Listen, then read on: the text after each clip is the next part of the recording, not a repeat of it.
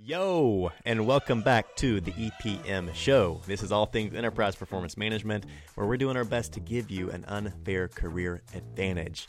And it is the first episode of twenty twenty-three, guys. Welcome to the new year with us. We are super pumped for this year. We have an incredible roster of guests and episodes in the queue and planned. And today's episode with Brittany Martino is no exception. She's amazing. She's well on her way to becoming a solution architect. She has a really cool background that you're going to hear about. And she gives some practical advice on why you should understudy underneath multiple solution architects. And she also talks about what does it look like to gain mentorship and how you should have between five to maybe even fifteen different mentors in your life, in your work, and how you can get those within your firm. Some great tips for going about that. And she also shares why it's important to be uncomfortable and how if you really want to grow in your career, you're going to have to get uncomfortable. And she gives some examples of what that's looked like for her in her career. And then she also talks about certifications. We all know they're so important, but she talks about what's more important than that and how to gain true fluency. And so if you're someone who wants to be fluent in your work, she talks about ways to do that and how she's pursuing that in her work. I think you're really going to enjoy this episode. Without further ado, let's jump into the show. Brittany Martino, welcome to the E P M Show. Thank you. I'm glad to be here. Glad to have you. So before we get into the meat of our show today, we're going to hit you with our patented question, and that is we want to hear about you and your career in sixty seconds. So we have a little timer for you. I went to the Haas School of Business at U C Berkeley. Go Bears. Started my career at Deloitte in forensic accounting. Went to focus on litigation, worked at F T I, found a cool mentor, followed him to Stone Tree. Did about four years of intellectual property damages there, and then started my own consulting firm. Did that for a couple of years, and then went in-house and did finance at Genoa. That's where I learned Anaplan. And then I decided to make the leap and go back into consulting and work for Allitix. Okay, so you got to share something more on the personal side. What else? I have two kids, and they are the driving force behind me wanting to work from home. So hey, that's respect. Kind of what led me to working for Allitix. Yeah, that's awesome. And I feel like I feel like the end of that with your two kids is going to probably dovetail nicely into our the next kind of segment, which is a fun personal question. So, Brittany, what is the most fun you've had in the last few months? So my daughter last month for her birthday decided that she wanted to do roller skating. And she, she really, she couldn't roller skate. They have those little like walker things. And I was like, oh, that's great. She'll have a walker. And I was like, do they sell them for me? It had been, it had been a long time. And I wanted nothing less than to fall in front of a whole gaggle of six-year-olds. But they sadly did not have a walker that was my size, but I actually did. I did fine. I had a lot of fun. I stayed upright for the most part. And then we've actually gone back twice since. So apparently that's the place to have birthday parties down here. So I've gotten to do it more. And I, I think I might even go this week. So, you know, that yeah. is so fun. So are you going to join a roller derby league, something like that? Like, are we, are we getting close? No, but I will say I love watching the people that can like skate backwards and like, you know, whip around. And I'm like, oh, maybe one day. I don't know. I have full faith that you'll get there. I believe in you. Hey, we have a good mentor for you. Haley Hay. She is a roller derby queen. We we, we found this out yes. in a prior episode. Yeah, yeah. That's what I need. Mentors, that's the way to do it. Hey, this is great. So we're super excited for this show because we think it has a lot of application for a lot of our audience, and that's going to be how do you make the jump? So you've been you've had a really successful career starting in consulting. You were in-house for a little bit. You're back into consulting. You've been exposed to Anaplan, I think you said about three and a half years ago, if that was right, Brittany, and you've grown so much yeah. in your in your in your career already just using that tool, leveraging that tool. Talk to us about what has that journey looked like for you and what made you actually, what made you choose your, your latest opportunity with Allitix? And then talk to us about like, what does that journey look like in terms of growing your, growing your skill set in Anaplan and what's next for you?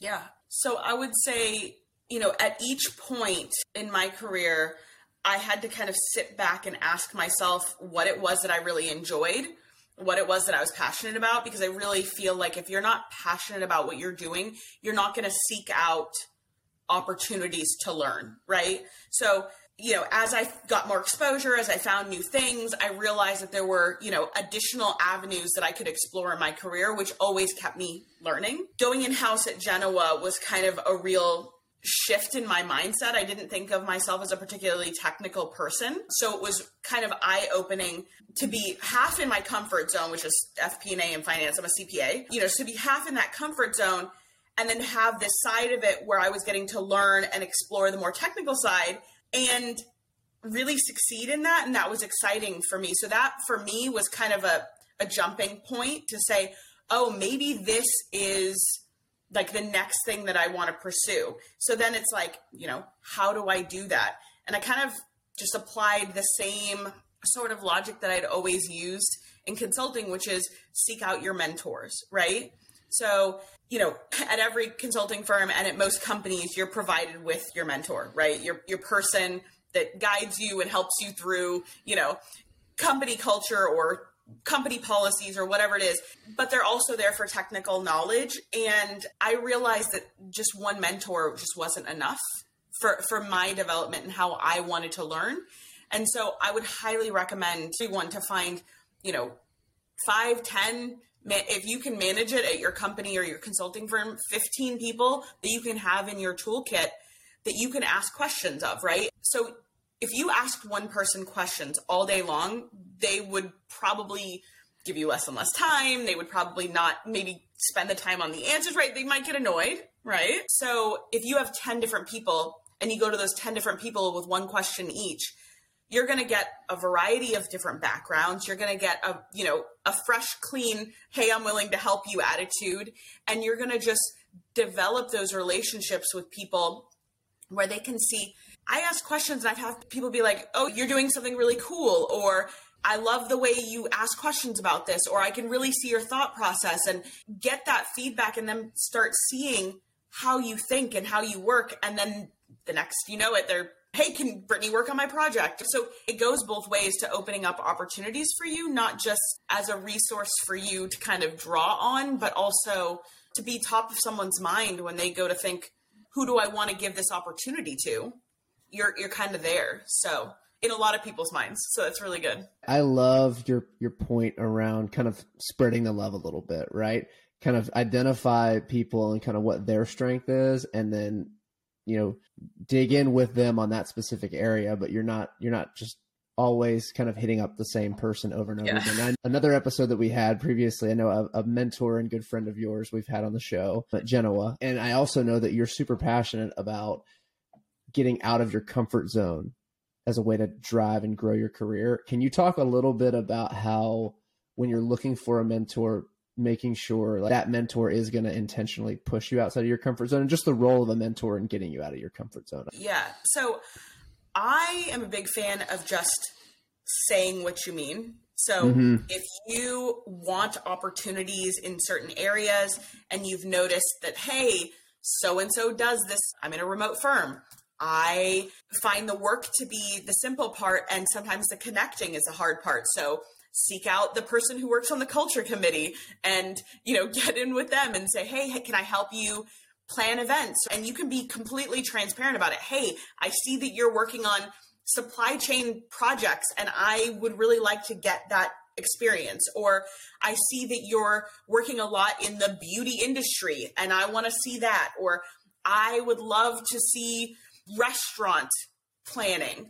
You just go and you seek out those people. You'll, you'll learn from just talking to them what they're working on.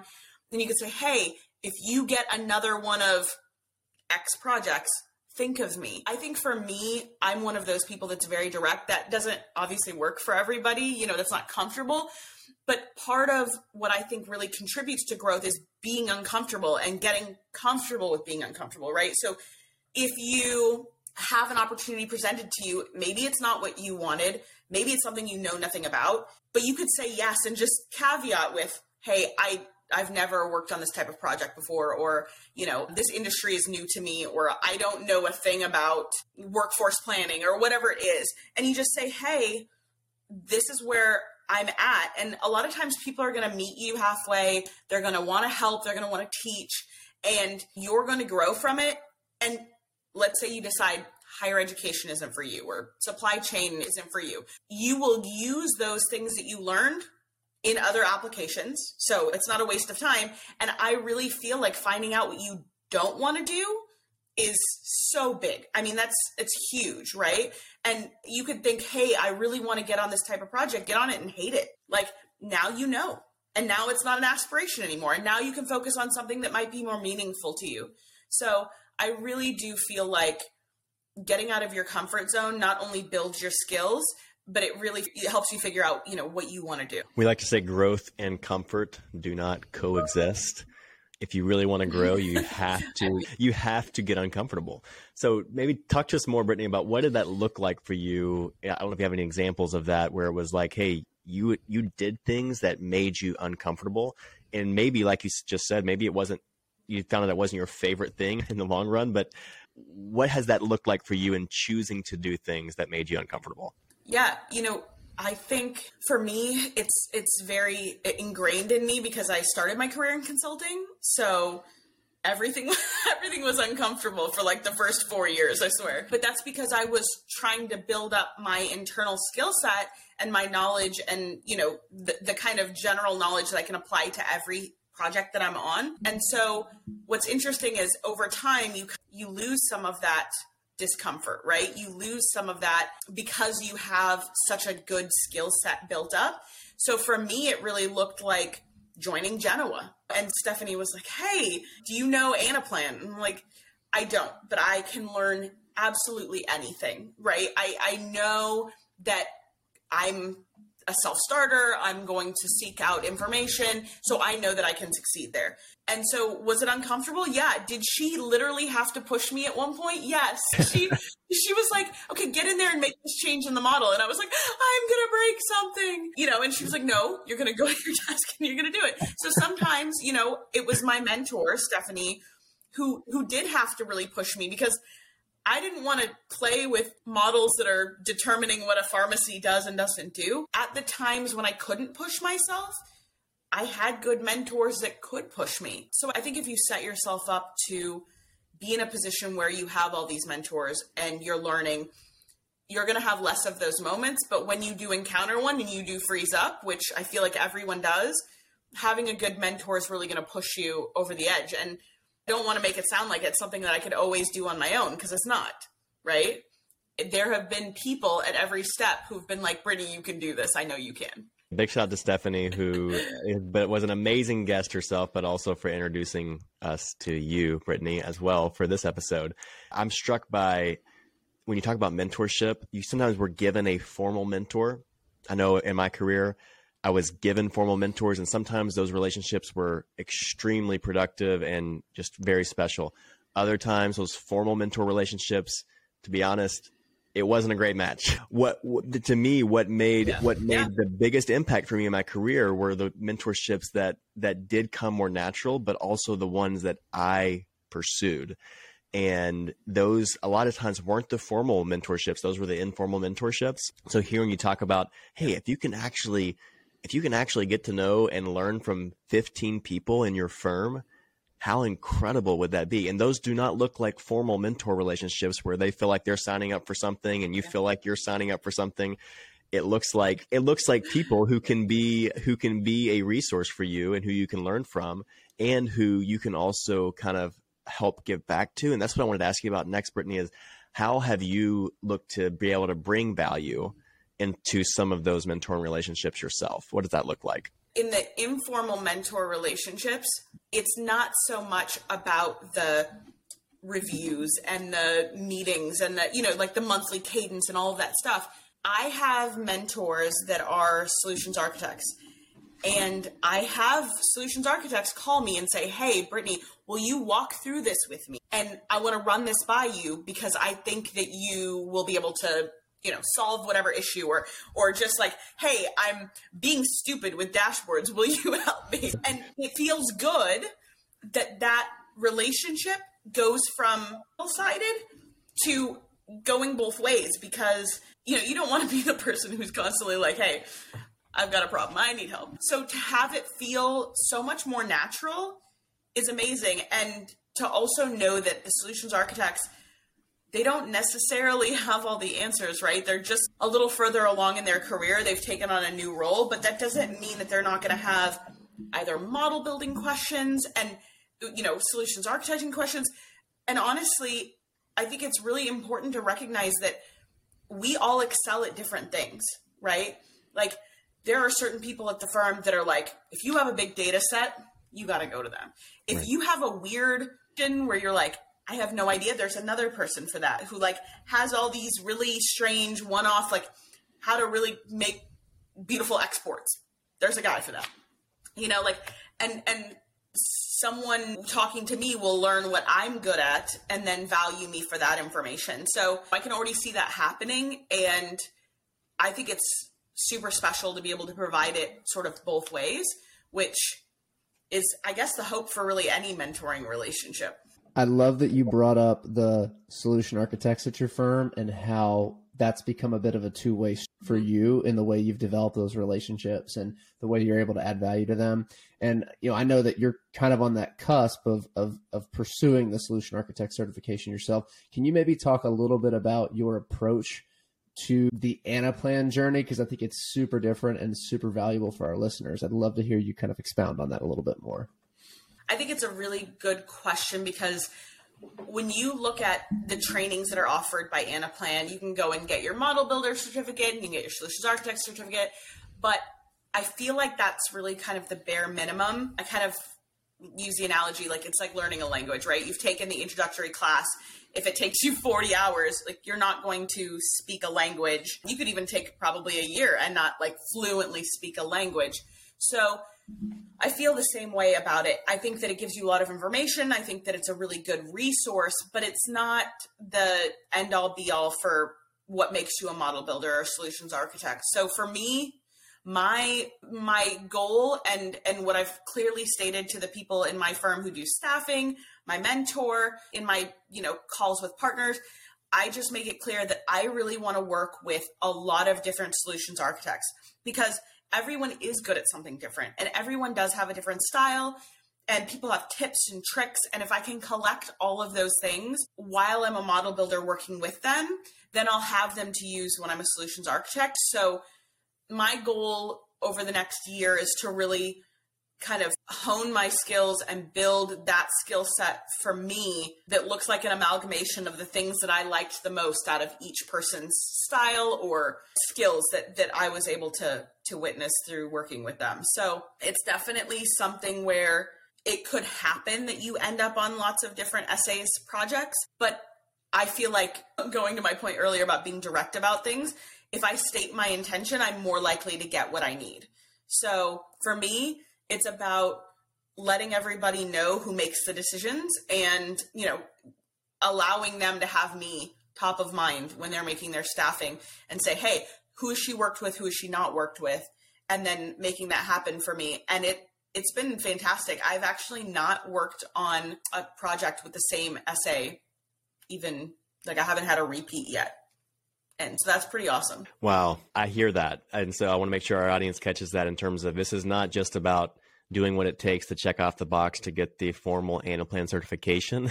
This is about, if you're trying to become a top-notch S A, a top-notch solutions architect, you have to put in the extra work. You have to speak the language. And I know you've already taken the opportunity, Brittany, to architect some of your own projects already, at least in, in, in different ways. But the fact that you've tried to be an understudy, a, a intentionally understudy multiple different essays, and you put that out to your mentors and the people that be that, hey, I'd love to get exposed to someone else and see how they work. That kind of intentionality is going to, it's going to set you apart in huge ways. And so that's, that's a great practical tip and nugget for others who are looking to make that jump. They might be a, a model builder now, but they're looking to go on and, and become a robust solutions architect. This is, this is the kind of thought process you want to employ. A question for you before we let you out, and that is, do you have any big, hairy, audacious goals, Brittany, that you are going after these days, whether it's career-wise or personal life-wise? Yeah, I do. Actually, I am learning French. Hey. So I, I'm, I'm three months in. So mind you, not, not super far. I've been speaking to other people who are learning languages, and they're like three or four years in and, and feeling really comfortable and starting to really feel like they're thinking in that language. And I'm I'm not obviously there yet because I'm just brand new, but it's it feels like my mind is working, and that's good. So I'm always looking for things to make my my brain work and and chew on things. So yeah, that's what I'm working on. That's awesome. Well, hey, this has been an absolute blast, Brittany. Thanks so much for coming on the show and being an awesome guest. Yeah, thank you so much for having me. I think this is an amazing idea, and I'm actually excited to go and listen to the other ones and get some tidbits myself. Love it. Thanks so Thanks much. For being on, Brittany. Au revoir. There you go. Look at you. Thanks for watching. Thanks for listening. Wherever you're consuming this, if it's YouTube, if it's Apple Podcasts, Spotify, we appreciate you.